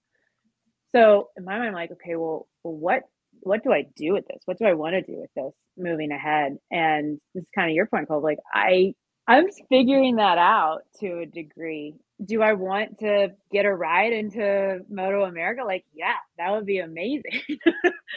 um, but realistically, you know, I don't it doesn't happen for very many people. There's not a ton of money in the paddock and really talented racers that have been doing this a long time and have a ton of connections. They they aren't getting that. I mean, like look at Michaela Moore, like who's you know she's undefeated champion of our class. She's a phenomenal rider. She's now 20, but she was 19 years old. So speaking of like chasing teenagers around the track and being humbled, like she's a girl that grew up riding bikes. This is what she does. It's her passion. I mean, like there, there, she should be winning. Like she's been on a bike since she was two years old. Like when she got in trouble, she'd go do drills and all this other stuff. Like she's a phenomenal rider. She knows so much about motorcycles. She works in a shop day in and day out. Like this is what she lives and does and breathes. And she couldn't get a ride, you know, which I think is a shame that there isn't there aren't more people stepping up to support riders like her or like Sonia Lloyd, who is the other like really talented young rider from our group. And Sonia will be riding in twins this year, which like I am so stoked to see her do that because I think she's a really strong competitor in her own right. Like there just aren't a ton of opportunities.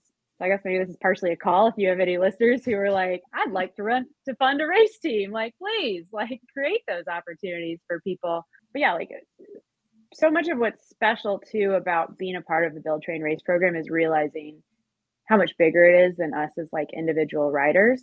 I haven't raced on every team, so I don't know how much that's a factor, but it's such a different product within the Moto America offering and within the Moto America paddock that it attracts a different kind of support and it connects to different people. I mean, like women is the obvious thing, but also like people who've been racing forever um, or been around motorcycles a long time because the bikes are more relatable from a vintage perspective. But like, yeah, where does it go from here? That's not always an easy thing to ask if you know you're not necessarily chasing like a certain lap time or championship trophy it has to be a bigger thing. That goes back to the why question. right. Well, so speaking of that, I mean, three years, Build Train Race, where we we talked about Thailand and everything else. Where, as far as racing, anyway, where where's the start for you? What what got you to racing and down that path? Yeah, I mean, like I, I literally like got my license Valentine's Day of 21 and then like a month later bought my first bike. Month i thought that there was a problem with that bike and it was a lemon. And so then i went out and i found another bike. And then by that fall That's how it i was on the track. Right. Yeah totally. Um i i was riding a, a bmw r9t and um, was in with a group of riders who were pretty fast and some former racers and people who were like track day regulars and they're always like advocating for me to come to the track and I had a feeling I'd really like it. I was trying different disciplines. Like I did some dirt biking, I did like the mini biking thing. I went and I did a police officer like drills just to like sample the world and figure out what I liked in motorcycles. But I had a feeling I'd want the speed thing, but it's a big it's a big step, right? To figure that mm-hmm. out. But I was riding my R9T on track for let's see, I started in October that fall. Uh, so I've been 21. Yeah. I got my race license in April because it just I don't totally know what it is, but I mean, I've gotten seat time. But I've just had a really quick learning curve, and it's been really fun to be on that learning curve. And so racing just became the next thing. Mm-hmm. And so mm-hmm. I've kind of been doing motorcycles from like, well, this is the next thing. Like this is what's in front of me, and that stems from when I first started being like, oh, I really love this. Like this connects so many pieces for me and checks so many boxes for me. And I've been wanting to do this for more than half my life and I'm finding it so fulfilling, like even more beyond what I could have imagined.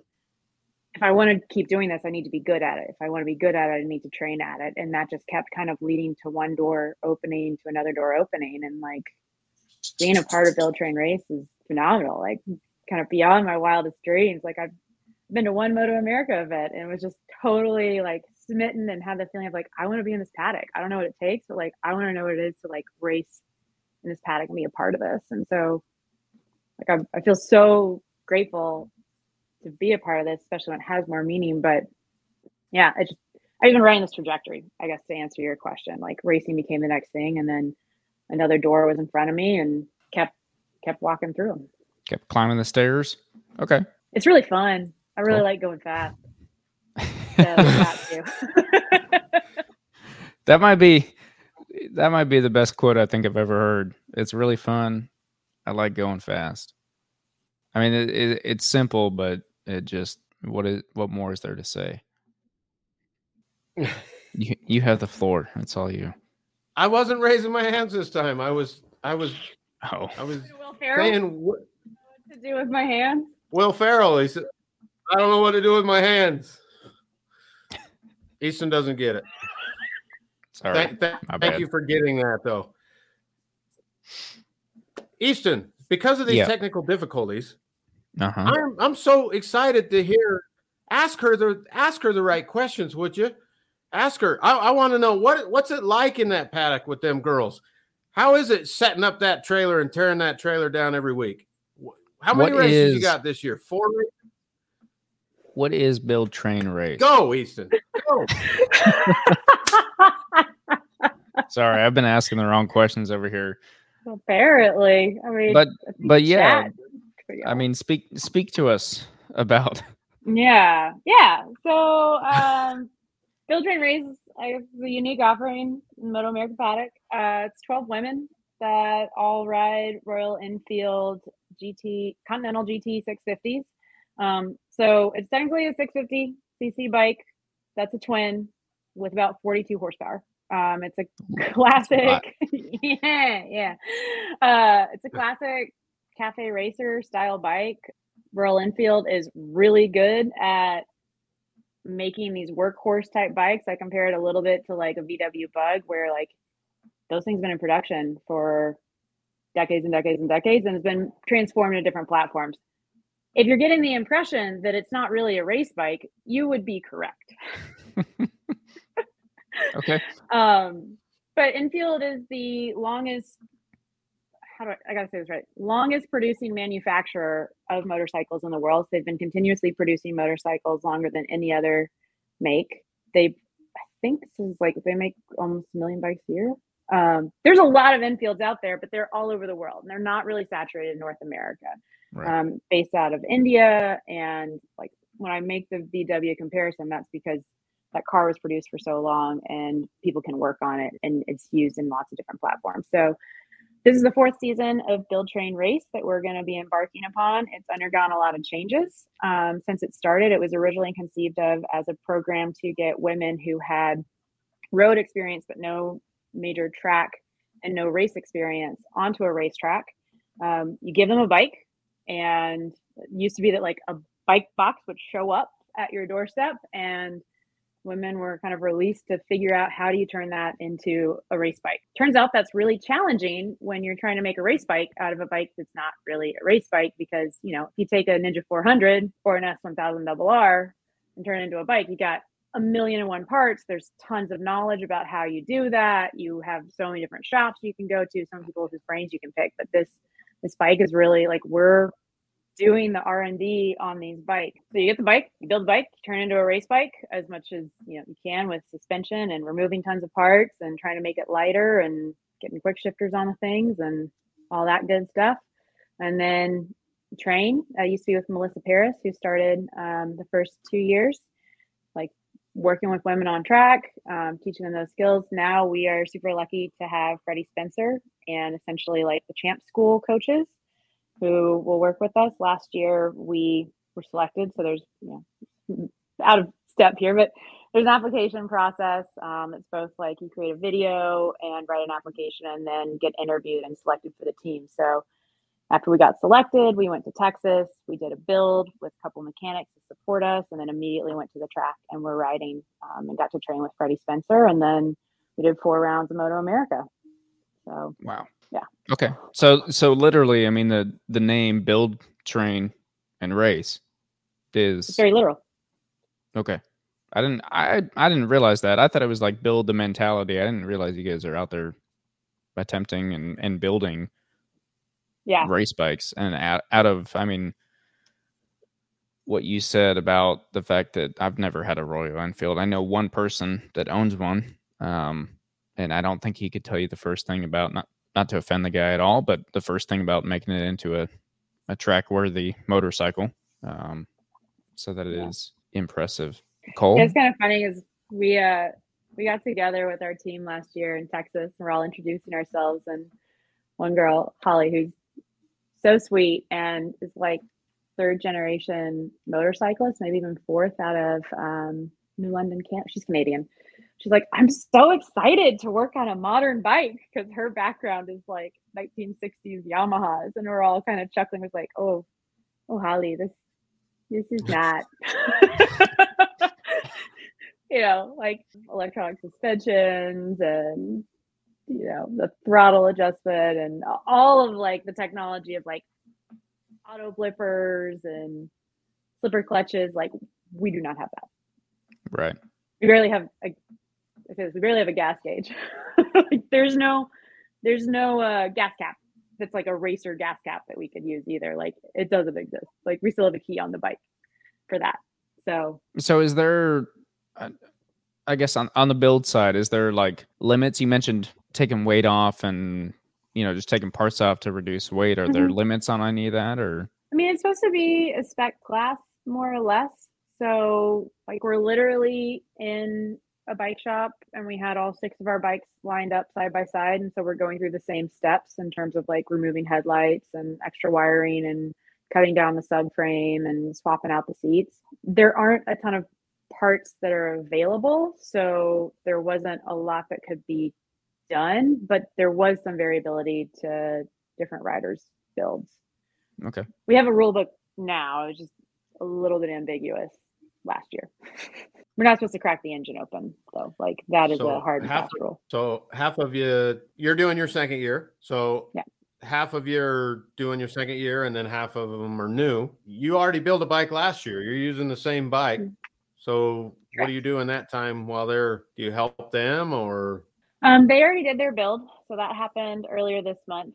Um, they've so I should say like the the program shifted a little bit. The first two years were under one person's direction, Bree, and she gets credit with um, basically starting the program. She worked for Royal Enfield, but then it, wasn't very clear, and I was getting a lot of feedback people that it wasn't happening in the third year. So a lot of what my experience was as a first year rider was because they were throwing it together pretty quickly. Like applications open, ironically, on Valentine's Day, 22, uh, 23, sorry. And then we were in Texas like the first weekend of April with the bikes. And yeah, it was a new team manager. They brought Freddie Spencer on, all the mechanics pretty much new to the bike as well. So there was a lot of kind of building the airplane while we were already flying it. And this year, I think the newer women um, have the benefit of more of that institutional knowledge to where it's more understood what updates are necessary for the bike. Like there's been some chronic transmission issues and they got ahead of that for their build. We didn't really have a front end until one of the Megan who works for Öhlins and provides a lot of on on track or like trackside support at Moto America. She took it as her kind of personal project to figure out how to retrofit an R3 front end like suspension canister that would fit into the Öhlins, uh, or not into the Öhlins, sorry, into our stock parts. So like we didn't really have a front end for a while, um, or we had very minimal like sophistication with that front end. So like this year's build, they have a lot more benefit and i'm hoping that it's a lot smoother for them and there's less that's ambiguous for them but they went by themselves down and built the bikes um, myself and the returners will be going down like the middle of March and we'll have about a three day build like update process. I'm not totally clear what that looks like and what projects we're going to be doing. I mean, like maintenance and swapping out the chain and, and kind of doing those like let's start the new season things. But beyond that, I don't I don't know. I think maybe we're doing like a new D10 spring or shifting star or something like that. So there will be some additional projects on top of that. And that's work that we do. Which, by the way, like not a mechanic. and mechanics usually take like years to decades to build up their skills. So yeah, I believe that. So they're doing four tracks this year. I seen the Ridge okay. is one of them.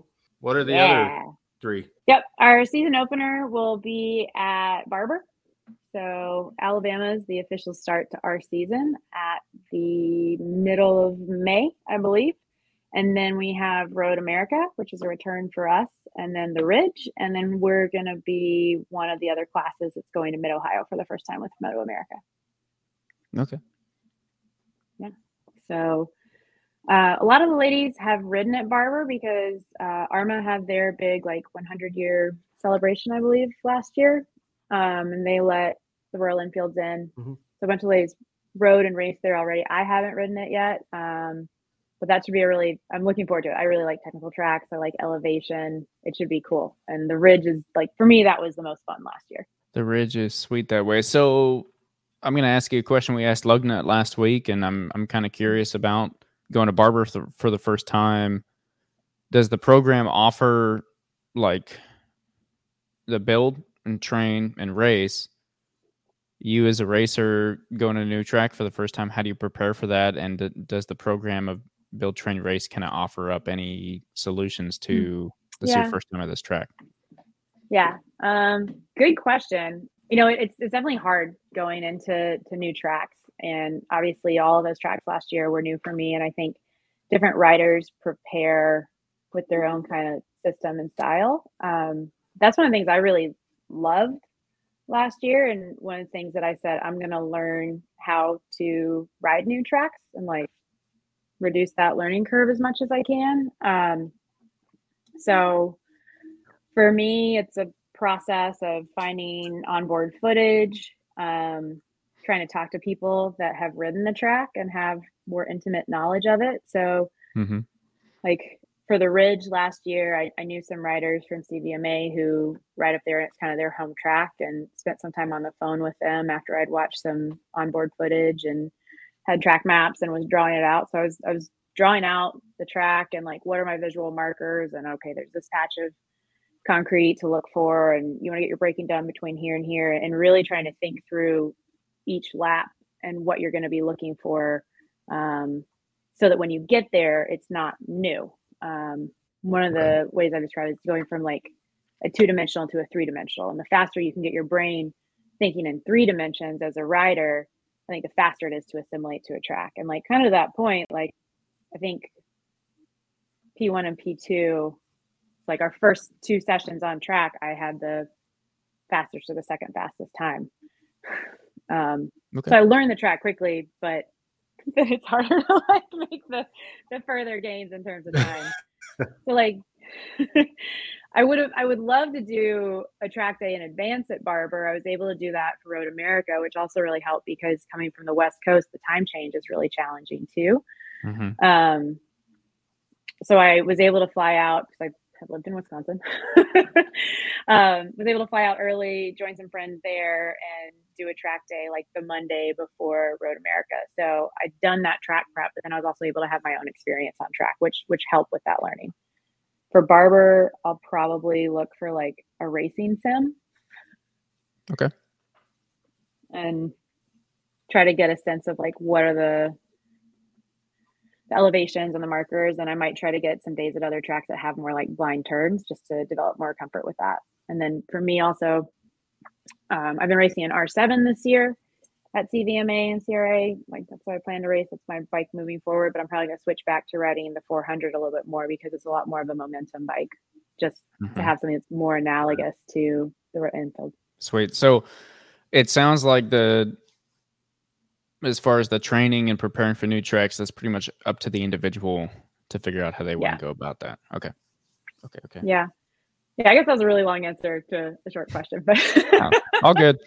The stories are good. they That's why we're teach you yeah they kind of teach you like some principles of how to apply that on track and like learning how to evaluate a track like what's an entry style corner what's an exit style corner what are kind of your biggest priorities on track that like you really want to nail this particular turn so that you're set up for like a big drive so you're learning an analytical process for how to analyze a track map okay. And then i think each person has a different approach from there That makes sense. Okay. No, it's my turn. Yeah. Sorry, I'm trying to gauge the delay. I think it's about two and a half seconds. Yeah, you Thanks. racing the next Chuckwalla round then? You missed the one round I went to. I know. I was very bummed about that. That means I also missed uh Ari Henning, Ari Henning on a scooter. That was the other big news of that weekend. I'm in the video. What do you mean? Oh, his video, his 40 minute. I was on the in the riders meeting, and then they kept they kept driving past where I was pitted with Anthony. Oh, cool. Yeah. I was chatting with the guy who was on the Pan America. If you saw that part of the pass, he has a literal turkey pan as his like. well, Is that where that comes from? I've heard that phrase before. turkey pan? Yeah, as your under belly pan. Anyway. Belly pan, yeah, M- maybe. I don't know if they just didn't make one for his bike, or he just didn't buy it, or crashed, or what. But, or if it was just meant to be a Thanksgiving special that carried on in perpetuity. But the gentleman has had a literal turkey pan, just like strapped to the bottom of his Harley. Well, hey, if it works, it works. Nice. You know, there's room for all kinds of different style out there. Whatever it takes. Absolutely. Past tech. I don't see why I want it. Honestly, I don't. I mean, if it's if it's gonna collect the fluids, which is its only job, then why would it not? saying we got style out of Chuckwalla. But no, I was really sad to miss you guys. I mean, I didn't. I just learned that you were there too, but we could have met and hung out. Would have been lovely. Um, Well, I. but yeah, what do you think? I was- Oh, you weren't there. Okay, okay. Yeah. He wasn't there. Well, what do you think though after finally getting to make it out, hearing about Chuckwalla and lug stories and all that jazz? So I had to be completely fair, I had done a track day a year prior or something. Mhm. So it wasn't my it wasn't my first time there. But what I was really excited to see and what everybody at Chuckwalla is always talking about is the the level of talent in throughout all the classes yeah, um that was that was interesting to see firsthand um definitely a lot of definitely a lot of fast people out there Mhm. i wish i would have had one more day did you get to ride, or you were there for the Apex Assassins Day and then watch the races? i was there i was there for four days actually i did the the track day with dale on thursday Nice. and then Yeah, regular track day on friday and two days of racing cool. And that weekend was clockwise, correct? yes Did it meet your expectations Which way do you as like? far as like the level? Which way do I like? Um, they say that you typically like the way that you ride first, and I am probably guilty of that, which would put me in the counterclockwise group. That said, I really like turns one and two going clockwise. There's certain turns that I prefer one way or the other. Hmm. Right. I can't remember which way I liked better. I have also ridden it, but it was years ago. I just remember specifically the bowl was like my main point of like reference Mhm. for which way I liked better. And I want to say counterclockwise. I like the entrance and exit of the bowl better that direction. But yeah, I also you- think that's the one I did first. So yeah. So that would mean that you're doing the bowl going to the left. mhm. And yeah, it's more sustained time on the throttle versus going from the right where you're preparing for more braking. Yeah. And also there's like a bit of a lip on the exit going to the right that isn't really tricky, but it mentally can like get in your head a little bit. That's really dialing into like track dynamics, right? but yeah. I mean, I've heard I've heard a lot about Utah um, and your racing out there. The track, it's kind of this question mark in terms of like whether you guys still have that available because like there was an ownership change or something, or Oh no, no, no. oh no no no We're good. We're good Okay. out there. The uh we're we're good. The the track got bought by some other owners years ago. And then that's that's what brought up some of those questions and people okay not knowing what's what's really going on with it. But last year we had a problem with air fence and they were only allowing us to race the west side, gotcha. the west configuration. But hmm that should be all taken care of. We're going to two day racing next year Awesome. and uh, come up and see how we live. I would love to. I mean, I think maybe that's the what's next for one thing is, you know, you take the pressure off of having to do Moto America and I can just go tour around and visit new tracks and see different organizations and enjoy it. Right. I mean, not that it's not enjoyable now, but there is a difference of feeling like you're on the big stage and have to perform versus like, yeah, seeing your organization and what y'all are about. What I've heard is that you guys will pick people out of the canyons to get more racers, which I think is really cool from like a gritty, like, I don't know, hooligan style way of getting people to race. Yeah, I haven't I haven't personally done that, but I know that there's some groups down there that You said out of the canyons? That's what I heard. Weird. I don't know anything about that. I'm in South Carolina, so I don't know anything about USBA and, and what they're doing to recruit, but that's pretty cool. That would be news to I mean, me. I feel like that would be weird at first, but then super flattering if someone's like, hey, you look like you know what you're doing. Come test your skills. Maybe Yeah. try to go really fast with less risk of dying. Let's get Yeah. you a track that doesn't have like as much dirt and rocks and cars on it.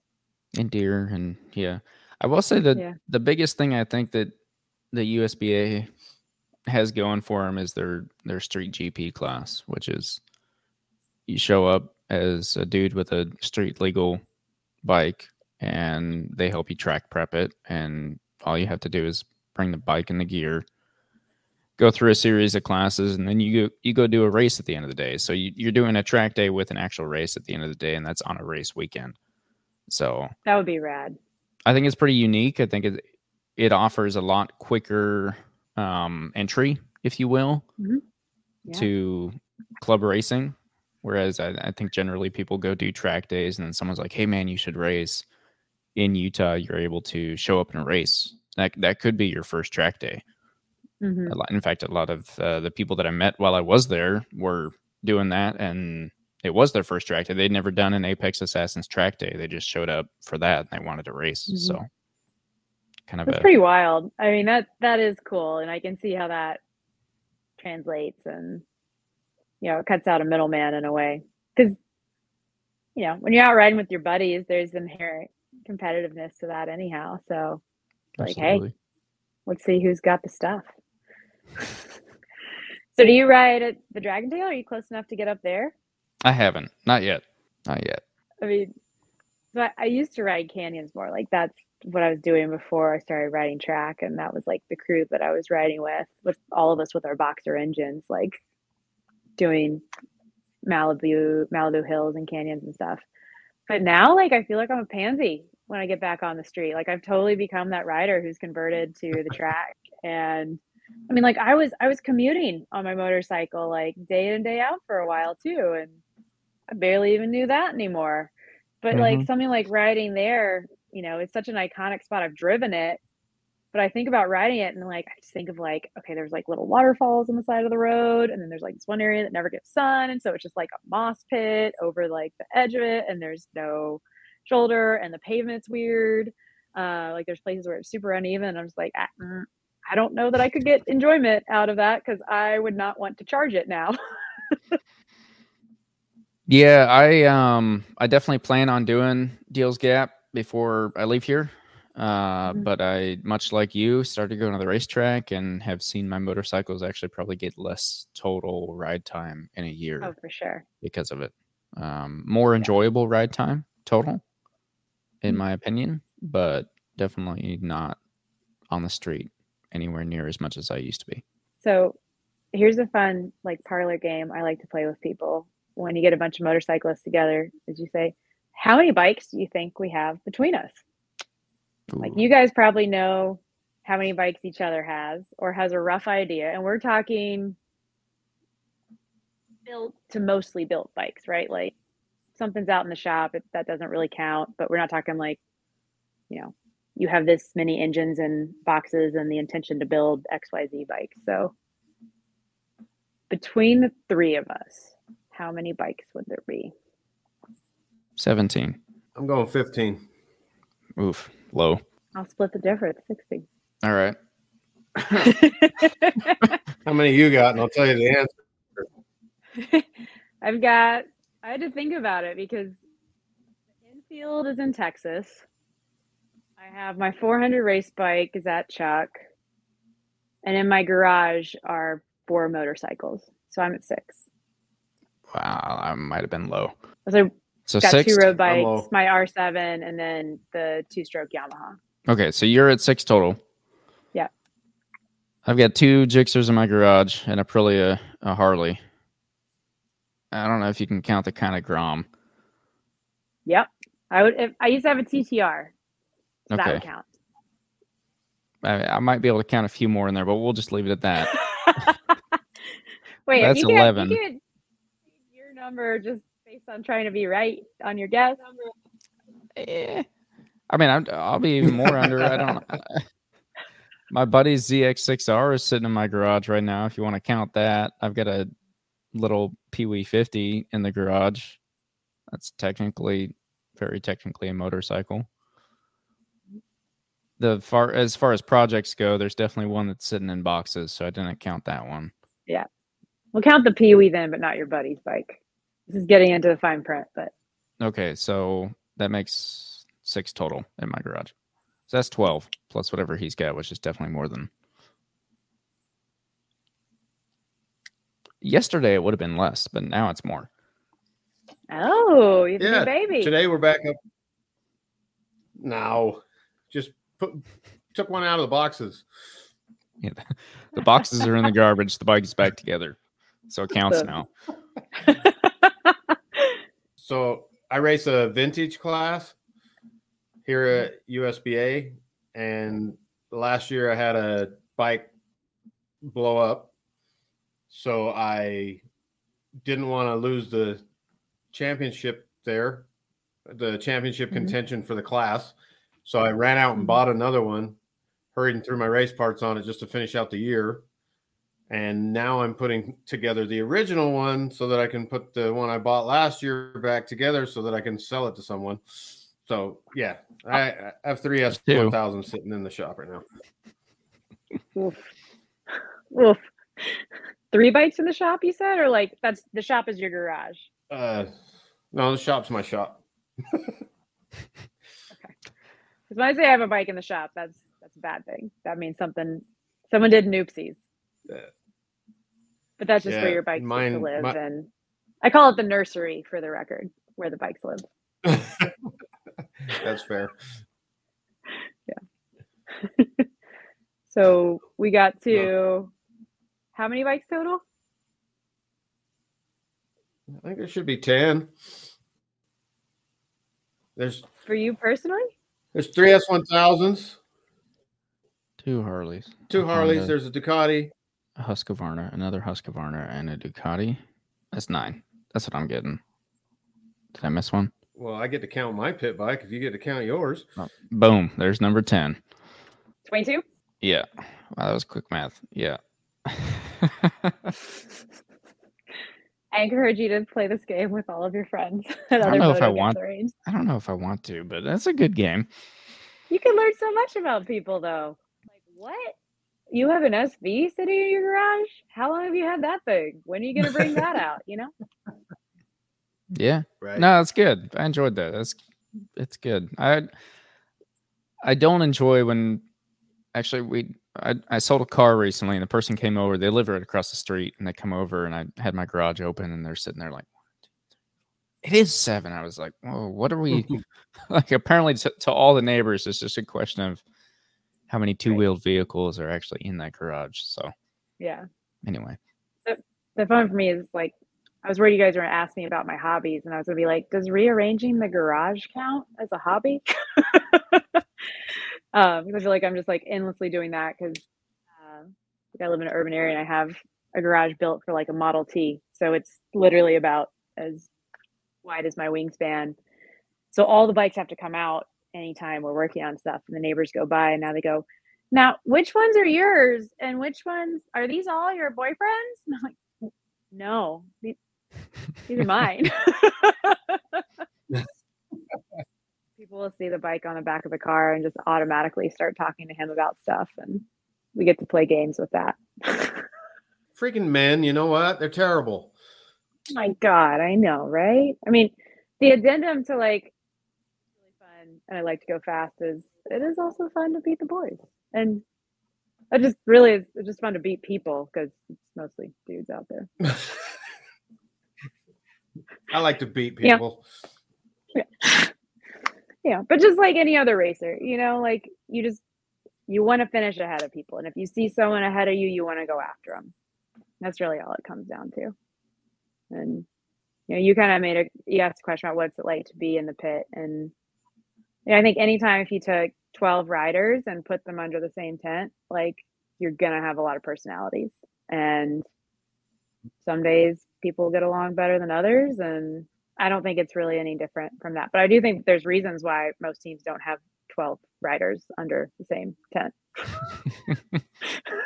it's a lot of logistics and personalities. Yeah. But that said, I mean, I think Most big pro teams can. I don't know, no, like most teams can't feel that many. Like Tytler's has one of the larger teams out there, and I think they'll have four to six riders depending on the weekend. And that's still a lot. And you think of all the staff that goes along with supporting them, both from like a technical standpoint as well as just like a management and a flight direction sort of component to it. It's it's it's a lot of moving parts. Um, obviously that's like different classes, but no, I think we have a lot of amazing humans under our tent. Um, I think Scott, our manager, who you guys know, I think Scott Rybark. Um, sorry. he, I, I, he has handed Utah racing for a while. That's why I say that. Um, but like he, you know, and, and Freddie too, like they're the main people doing the selection and, and they pick really high quality people. Um, people that want to be there, people that want to be a part of something like this, that, you know, you're not just all the way in it for your own gain. There's kind of a bigger picture component to it. You know, so we have like kids coming around our tent all the time and parents bringing their kids around and and that's that's really special um, that kind of interaction is really different i think from other tents and and also we have like really talented people in our tent in their own right um, last year when we started looking around like at the the career backgrounds of people i think two or three people worked in a shop Uh, we had two PhDs, two nurses, an industrial designer, myself with a doctorate, uh, an engineer, and is that 12 people? Like we have really talented people. Some of the women that we brought in this year, there's another there's another veterinarian, which is kind of wild. Um, former professional skier, a woman who works at a high level at Amazon and does a lot of their logistics. Um, I think some additional engineers on top of that too. So like people who really women who've really proven themselves in a lot of other areas too. And, and like if you were to ask me, like one thing I wish would go different is that that would get delved into a little bit more from our program because it's people who are really dedicated to the sport and pursuing this at a high level, but that also have all of these other pursuits and have a very different backstory than so many racers right. at that paddock. To to carry on that, um, I I don't think there's really an argument. Definitely a male dominated sport, right? Uh, right. So get, getting to speak to to a female that's not only riding and doing track days and racing, but but racing with Moto America and this program is one something special, but two, what is your your take on that? Is that helping the sport? Is it helping other women? Uh, kind of like where's the future for that and expand, I guess. Yeah, I mean, I don't think there's a short answer to that, right? Um, there's a lot of nuances to it, and yeah, there's writers like like Kayla Yaakov, who's absolutely incredible in her own right. She is a hell of a competitor, and she's shown that time and time again, jumping from one bike to another, going over to Europe, and being pretty dominant for the most part. Um, very capable, right? Mm-hmm. I know Kayla's given interviews where she's not as much fan of that of of having female specific. Like, I think this is an interview about what Kayla said, but you know, she just speaks to the perspective of like we're racers, we want to race. That's something that I love. You know, when you put on a suit and a helmet, it doesn't really matter. You're just going after the next person, and yeah, say dude usually because that's a pretty safe right. assumption.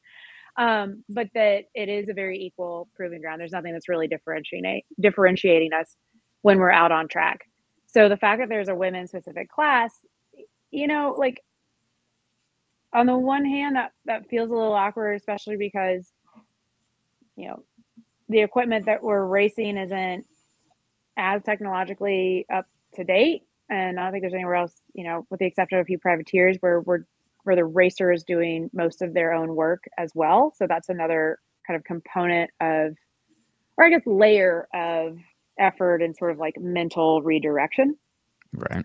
But that said you know i think Harleys also weren't necessarily like built to race at a really high level. They just happen to have a tremendous amount of support and finance behind them um, that allows right. them to really maximize that platform. It makes me curious what this bike could do with that degree of support. I mean, it's it's an insane amount of support for that financially to have.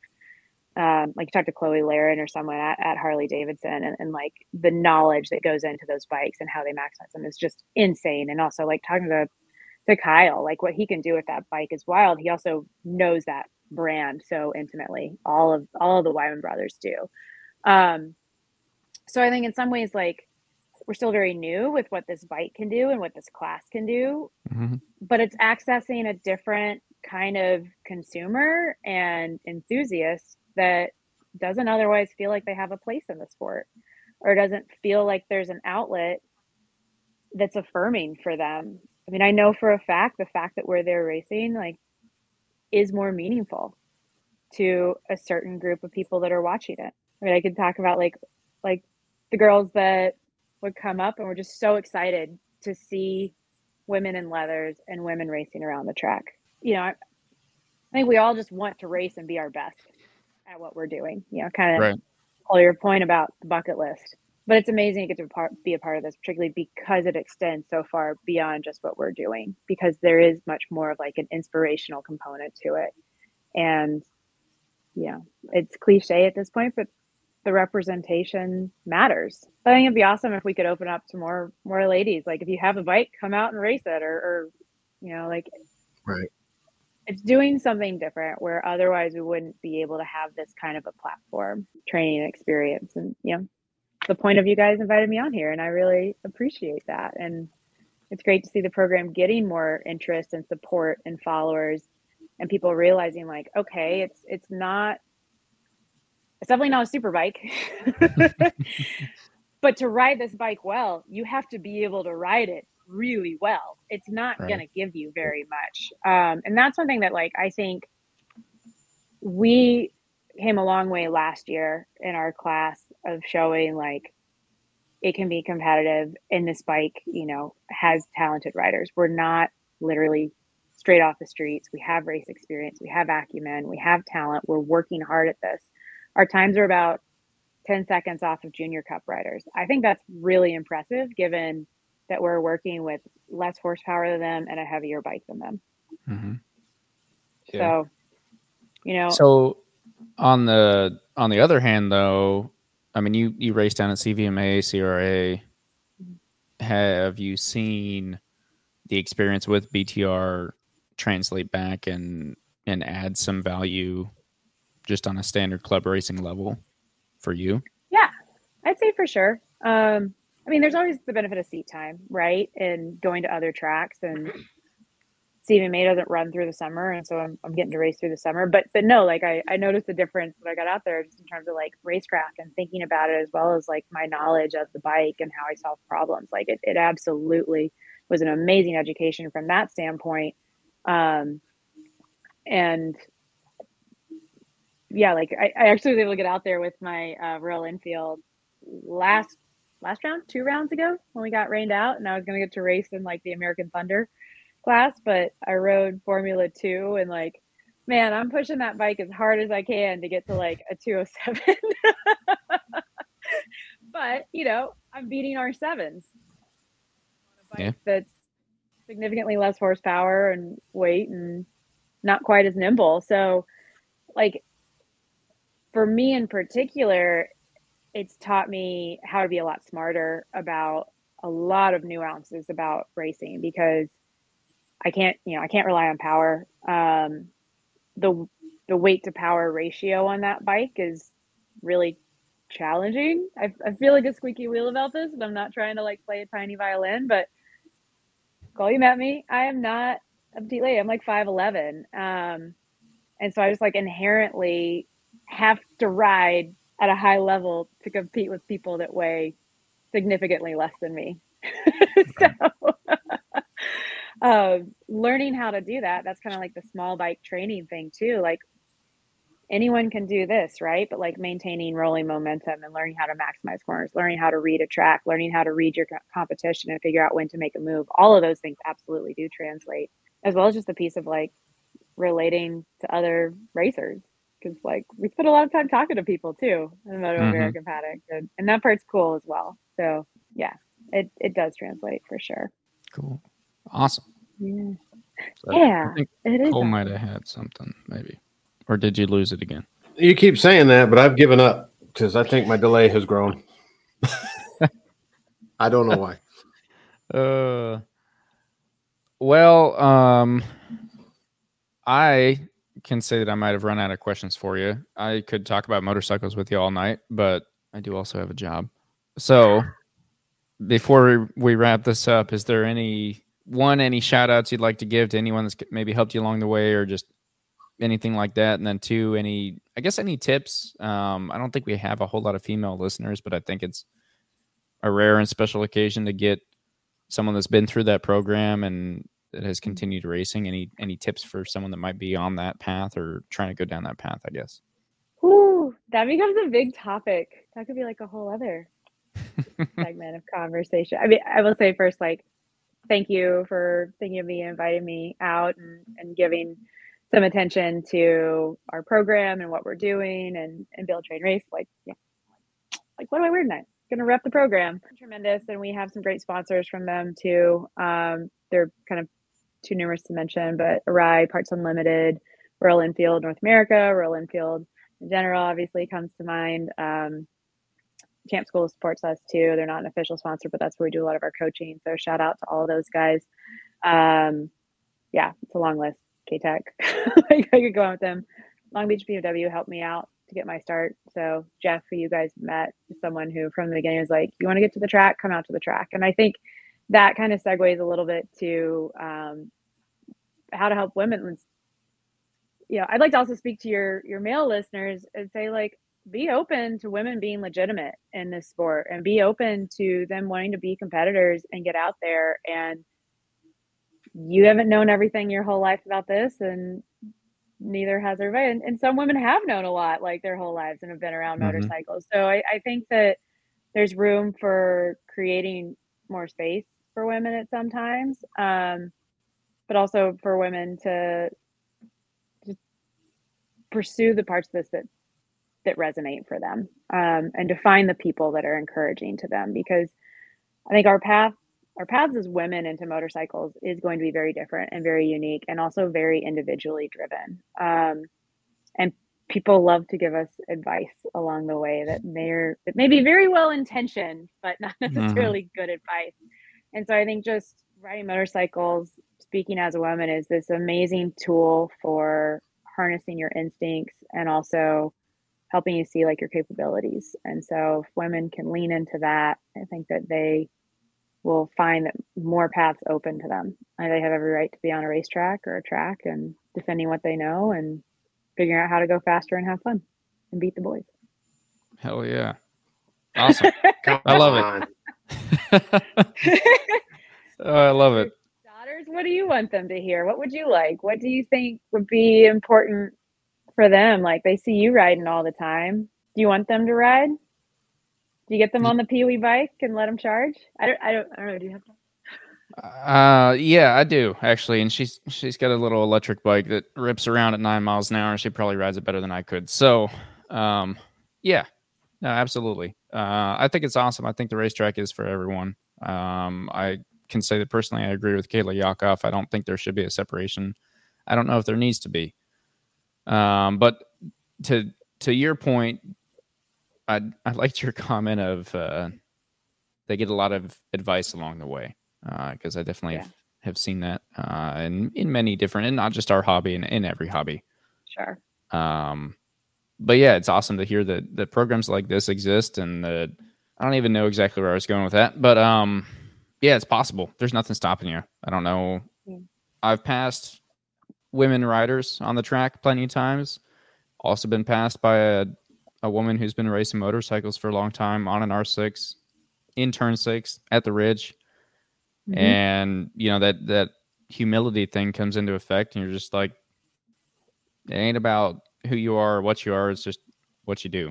And so nothing else really matters. Yeah. Yeah.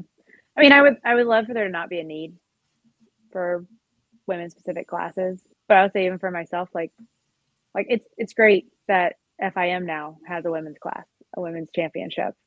That's going to be fun to watch. Bringing together talent from around the world, like to let them duke it out, hell yeah, phenomenal. And that's just going to elevate the sport in ways that it hasn't appealed before. I mean, I I definitely had an anti-sport bike bias for a lot of my life, and FIM created a women's spec or women's class with the R7, and they're going to get to ride tracks around Europe. How amazing! Like women from around the world who are legitimate racers already are going to get to duke it out. And like that makes me feel like, oh yeah, there's another step. Like BTR shouldn't be the pinnacle here, right? Like it should be creating more opportunities. And so now to see like Mallory Dobbs would be another great mm-hmm. racer for you guys to interview. Like that she's going there and that she is now on a team where the principal's a woman, like who's been working in Moto GP for years. Like that does open doors and that does create a sense of like it's one thing to say you have a right to be here you have are just as good but it's another to see people doing that and so i'm excited to see her and i'm excited to hopefully see more young women at the track or at the cart track and like not being put on four wheels getting to do two wheels if that's their thing and, and like getting to pursue this stuff i think motocross is a lot better at getting ladies onto two wheels and letting them be competitors I guess it's one of those like rising tide lifts all ships kind of a thing. I I have a I have a bunch of arguments and stuff that could get me in a lot of trouble right now, but I'm not going to risk doing that with the technical difficulties that I'm struggling with. That's it. All right. Well, we'll uh I We'll said, close I up said shop. I'm not. I said I'm not going to. no, you're yeah, you're you're good. there- there's no way I can do that with this delay. I, All I right, think well- it's, it's ripe for conversation, but I guess I, I just say like tune in and watch us and like support it and come out and you know we're racing. Heck yeah, that's that's about how I was going to finish it off. Uh, first, I want to say thank you, Lauren, for being here, for joining us tonight, and teaching us a little bit more about build, train, race, and uh, more about you and your your background and your future. I think we're going to have to catch up uh, either halfway through the season or at the end of the season and see how everything went and see what you know. Is there another item in the bucket list after that, or what kind of the what the future holds? want to thank everyone for listening this week uh, and, and being here. And as Lauren said, tune into Moto America this year in general. Uh, that's that's what I, my big push is. Just watch motorcycle racing of of some sort. Join us. That's what we do. And if you're watching it, stick around for Build Train Race. Their program, their racing. That's pretty sweet. You said, just name them off again: the Ridge, Barber, uh, Barber, Road America, The Ridge, Mid Ohio. So Mid Ohio. yeah, May, June, July, August, we'll be out there racing. Come out. I mean, I hope you guys will make it to some rounds. That would be pretty sweet. Yeah. Yeah, I think we're we've got some in the plans. I know I will definitely be down at Barber, so I will definitely stop by and say hi. And as always, we'll encourage everyone else find your local Moto America event, go. It's worth it, hundred percent. You can literally go say hi to Lauren down in the pits, Yeah. hang out with them all day, or whoever else you want. And we'll leave you guys with that for this week, and we'll see you next week. Thanks so much for having me. This was real fun. Appreciate what you guys are doing. I think it's so clutch that more people get access to motorcycles and figure out what the heck all this racing stuff's about. And it's really cool that that's, you know, kind of where you guys step in is to translate some of that and build a stoke. Yeah. out here trying to build a stoke. Absolutely. You bet. Thanks for coming on.